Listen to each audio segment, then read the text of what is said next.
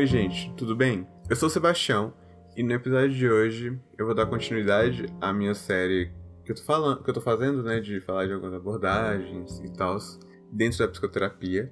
E como eu comentei no final do episódio passado, e vocês podem ver pelo título também, eu vou falar um pouquinho da análise do comportamento do behaviorismo. Para quem ouviu o episódio que eu falo de psicologia humanista, né, eu comento que a psicologia humanista é a terceira força dentro das abordagens, né? As duas primeiras sendo a psicanálise, que eu já trabalhei algumas vezes em outros episódios, que eu pretendo trabalhar mais, porque é a abordagem que eu tenho mais afinidade no momento.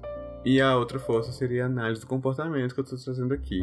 Então, por ser realmente uma corrente de muita importância dentro, das, dentro da psicoterapia, mas dentro da psicologia também como um todo, eu acho que é necessário pelo menos um episódio eu comentar algumas questões sobre isso, para quem não conhece e tudo mais assim. Então, bem, meu contato com a análise do comportamento, né, tipo, ocorreu em muito tempo, então eu também não vou trazer nada muito aprofundado, vou dar mais uma visão geral mesmo, que tem sido meu intuito nesses primeiros episódios e tal. Então, se alguém, se algum analista do comportamento achar que eu fui muito superficial, fui muito vago, até errei algumas coisas assim, minhas redes sociais estão na descrição do episódio, vocês podem entrar em contato comigo para a gente conversar sobre também, tá bom? Peço perdão caso isso aconteça, inclusive, já. Vou começar falando do meu contato sobre análise do comportamento, né? Eu gosto de começar fazendo isso e acho algo muito bacana, assim, porque relembra realmente minha experiência, inclusive. Bem, na Universidade de Brasília, a gente tem uma disciplina obrigatória no primeiro semestre, que é Fundamentos da Análise do Comportamento. E foi a minha matéria favorita, inclusive durante um tempinho, durante o curso de psicologia. Mesmo depois que eu parei de estudar análise de comportamento, mas foi uma matéria que eu gostei muito, foi uma matéria que eu me dediquei muito, estudei bastante e tal. E porque tudo aquilo ali fazia muito sentido, sabe? Apesar de, eu ter minhas discordâncias ainda, aquilo ali faz sentido para mim e a disciplina foi organizada de uma maneira muito boa também. Tanto que no terceiro semestre eu fui monitor da disciplina. E. Mas naquele momento eu já não estava gostando mais tanto e foi seguir por outros caminhos dentro da psicologia, que no caso foi. Depois disso eu comecei a fazer pesquisa em psicologia e psicologia cognitiva, perdão, já ia um ato falho aqui. É, enfim. Então, bem, como vocês podem ver, meu contato foi bem cedo, assim, já faz muito tempo que eu não estudo sobre, eu já estou no sétimo semestre do curso, então já faz uns dois, três anos que eu não leio nada de análise de comportamento. Mas eu vou comentar um pouquinho sobre o surgimento, alguns autores e tal, assim. A gente pode pensar que a análise de comportamento surgiu mesmo assim por volta de 1913 com um cara chamado John Watson, que ele publicou nesse ano o que seria o Manifesto do Behaviorismo, que foi um artigo chamado Psicologia como o Behaviorista a ver, né? Nele ele comenta um pouquinho sobre a psicologia como uma ciência do comportamento, não uma ciência é, que estudasse a os processos do consciente, da percepção, ou da psique até mesmo, assim. Que justamente remontariam aquela questão de alma e perderia o caráter científico, né? Ele fala justamente da, da psicologia estudar o comportamento que é objetivamente observável, de maneira geral, dentro da psicologia. Isso é muito importante porque, por mais que a psicologia científica, como a psicologia como ciência, tenha surgido com o Wundt no final do século XIX, o behaviorismo, eu considero que ele teve um, um, papel muito importante na consolidação da psicologia como uma, uma, área científica, assim, principalmente no campo experimental. Eu vou comentar um pouquinho disso, assim, de, em geral. O, o Watson ele foi, ele foi influenciado pelo Ivan Pavlov, que foi um fisiologista russo, que inclusive ganhou o Nobel de Medicina em 1904. Ele trabalhava justamente com o condicionamento reflexo, e ele ficou muito conhecido por um experimento que ele fez com cães. Acho que boa parte de vocês deve conhecer, mas para relembrar algumas coisas é basicamente o seguinte: os cães eles têm um comportamento reflexo, que é automático, é inato, de quando vê comida eles salivarem, né? Eles, eles emitem esse comportamento salivar, que é eliciado pela presença de comida. Toda vez que o Walt ia dar comida para os cães, ele batia, ele fazia, batia num sininho e fazia barulho e tal. E ele fez isso chama, isso chama emparelhamento. Ele emparelhou a presença da comida com o barulho do sino. E depois de diversas vezes, né? já ficava associado de ouvir o barulho do sino que teria comida. Então, depois de um tempo, ele começou apenas a tocar o sino e os cães continuavam a emitir a resposta de salivar. Isso é o condicionamento reflexo, que ele trabalha com questão de estímulo e a resposta. Né? Ele emparelhou dois estímulos para emitir a mesma resposta. No caso, uma resposta inata e automática. Ele também ficou conhecido por trabalhar questões relacionadas a fobias e medo, como no experimento do pequeno Albert. Eu acho ele um pouco mais complicadinho de explicar, então quem tiver interesse recomendo pesquisar mesmo, assim, porque tem bem, coisas bem legais na internet sobre. E naquela época não tinha um, não tinha um conselho, assim, uma ética muito forte dentro desses experimentos. Então tem muita coisa que hoje em dia seria muito problemática ser feita, de maneira geral, assim. E bem, o Orson ele ficou conhecido justamente por esse behaviorismo metodológico, no sentido realmente de um apego à metodologia científica e tudo mais. E ele foi bem, a gente pode pensar ele na verdade como o primeiro grande nome, né, do behaviorismo, mas o segundo grande nome que é realmente que faz o behaviorismo ser conhecido é o Skinner, né, com seu behaviorismo radical. Ele fala da análise do comportamento como sendo realmente um componente geral, assim, a ciência geral, o behaviorismo seria a filosofia. Eu comento no episódio passado um pouquinho, quando eu falo de influências filosóficas, que essa base, né, seria justamente o que nortearia a nossa noção de, de sujeito, indivíduo, né, do mundo e do processo terapêutico também. E o behaviorismo seria justamente esse componente filosófico da análise do comportamento. E o componente empírico seria a análise experimental do comportamento. Um exemplo clássico, assim, que inclusive é motivo de meme e piadas com behaviorismo é a questão de, do, do, uso de ratos e pombos na análise experimental do comportamento. Eu falei aquilo ali, talvez não tenha ficado muito claro como é que funciona, mas, por exemplo, é, um elemento clássico assim, da análise experimental do comportamento é a caixa de Skinner, que é uma caixinha que fica um rato e ele está privado de água e aí ele tem que pressionar uma barra para receber água.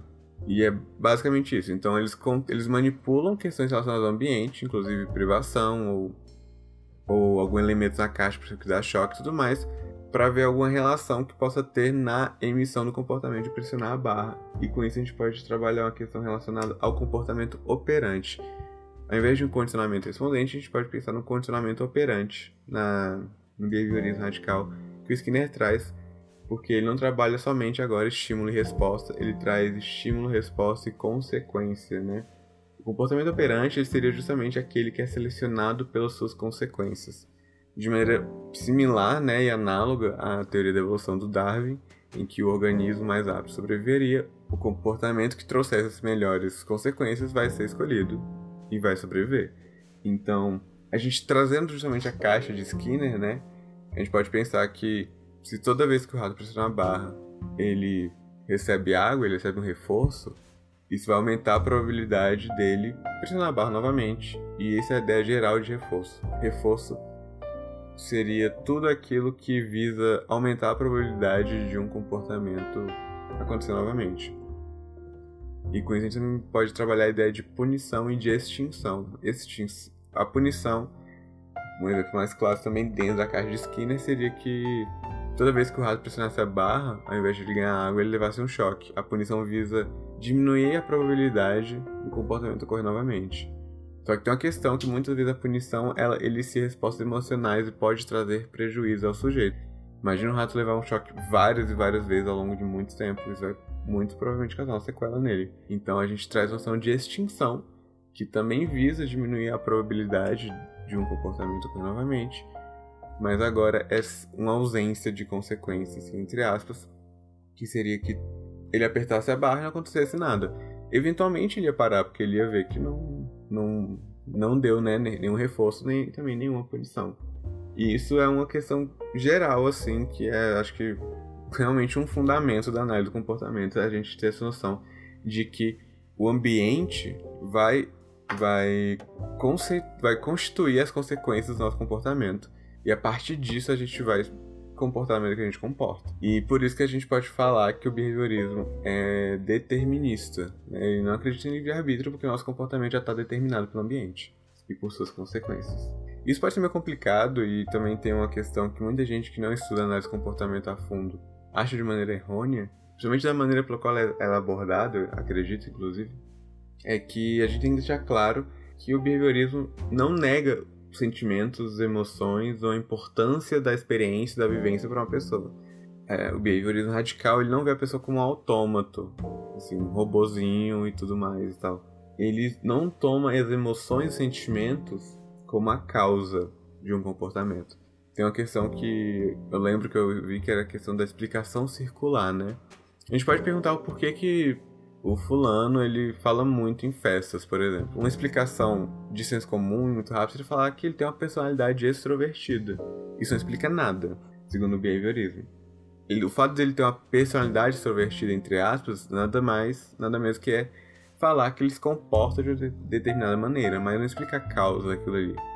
Então, para o behaviorismo seria muito mais relacionado a uma questão das consequências do comportamento. Ao longo da vida ele teve histórico de se comportar de maneira extrovertida e foi reforçado por isso, e ele levou isso adiante na sua vida. A gente pode pensar dessa maneira. Então, explicações como, ah, ele fez isso porque estava triste, ou porque ele estava alegre, ou porque tem uma personalidade assim, ou assado, não explicam nada, segundo a análise do comportamento. É uma explicação circular, porque remonta nada mais do que a maneira da pessoa se comportar. Behaviorismo também traz algumas questões relacionadas a comportamento verbal e aprendizagem, mas realmente, como não é meu foco, eu não posso falar muito assim. Então, vou falar um pouquinho da clínica, né? Eu não tive muito contato com a clínica comportamental, na verdade. A disciplina é mais focada mesmo na análise experimental do comportamento, mas a gente pode ver a quantidade de terapias comportamentais que existem hoje em dia, não somente analistas do comportamento normal, mas a própria terapia cognitivo-comportamental é uma delas, que surgiu nos anos 80, com Aaron Beck, que se popularizou muito rápido, inclusive. A terapia dialética comportamental, que trabalha. que foi feita, na verdade, especificamente para tratar pessoas com transtorno de personalidade borderline, inclusive. Então, a gente tem algumas abordagens de base comportamental que vieram principalmente a partir de uma segunda ou terceira onda behaviorista, como a questão da terapia de aceitação e tudo mais, que realmente o ponto que eu acho que faz elas serem realmente muito importantes, serem muito importantes assim como um todo, é a questão da validade. Ela tem uma eficácia para determinados casos realmente comprovada e que é fortíssima. Acho que eu já comentei inclusive, mas é, para tratar fobias, por exemplo, terapias comportamentais são extremamente indicadas ou você quer parar de ter um comportamento, um vício, né, por exemplo, assim, e até mesmo para acompanhamento de pessoas que estão no transtorno do espectro autista também, as terapias comportamentais também são muito indicadas. Claro que não são as únicas que podem realmente realizar esse tipo de tratamento, mas que elas têm realmente uma validade comprovada, assim, de uma maneira geral. E eu acho que realmente a única coisa que não me faz gostar tanto assim do comportamento é porque no meu contato, assim, que eu tive de maneira geral e foi vago, então eu posso muito bem, sei lá, caso eu estude mais, mudar de ideia sobre isso, não tem problema nenhum. Foi que eu não acho que dá conta de tudo, assim.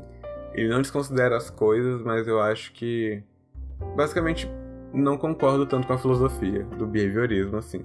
E em linhas gerais é basicamente isso.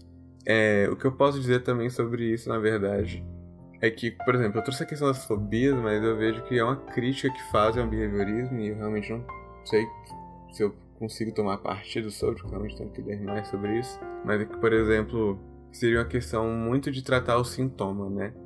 É, o motivo pelo qual, por exemplo, um psicanalista, a grosso modo, eu não quero que você leve 100% a sério o que eu estou dizendo aqui, mas já vi discussões de alunos de psicologia sobre isso, para ser sincero é que um psicanalista levaria muito mais, muito mais sessões para tratar de uma fobia do que um analista de comportamento seria porque o analista de comportamento iria direto no sintoma e o psicanalista iria na causa do sintoma. E isso é uma discussão que eu acho realmente necessária, mas é que eu acho que as pessoas têm que ter uma profundidade, têm que estar abertas a verem as limitações das suas abordagens e dos seus vieses, assim. Porque se a gente pensar que se de fato trata somente do sintoma, ele pode voltar, porque ele não tratou a causa. Mas será que é realmente isso que acontece? Será que o behaviorismo trata somente o sintoma? Tem fobias que realmente não têm uma significação que remonta à, inf à infância, por exemplo, assim. Então a gente pode pensar em alguns casos clínicos que Freud mesmo traz. Então acho importante a gente ter essa discussão, mas acima de tudo ter a mente aberta para ver as limitações, assim é, aceitar as limitações é ter consciência do limite do próprio saber e da nossa própria limitação como ser humano Então eu acho que. Eu já, já falei isso algumas vezes, inclusive, mas eu acho muito importante falar sempre que possível.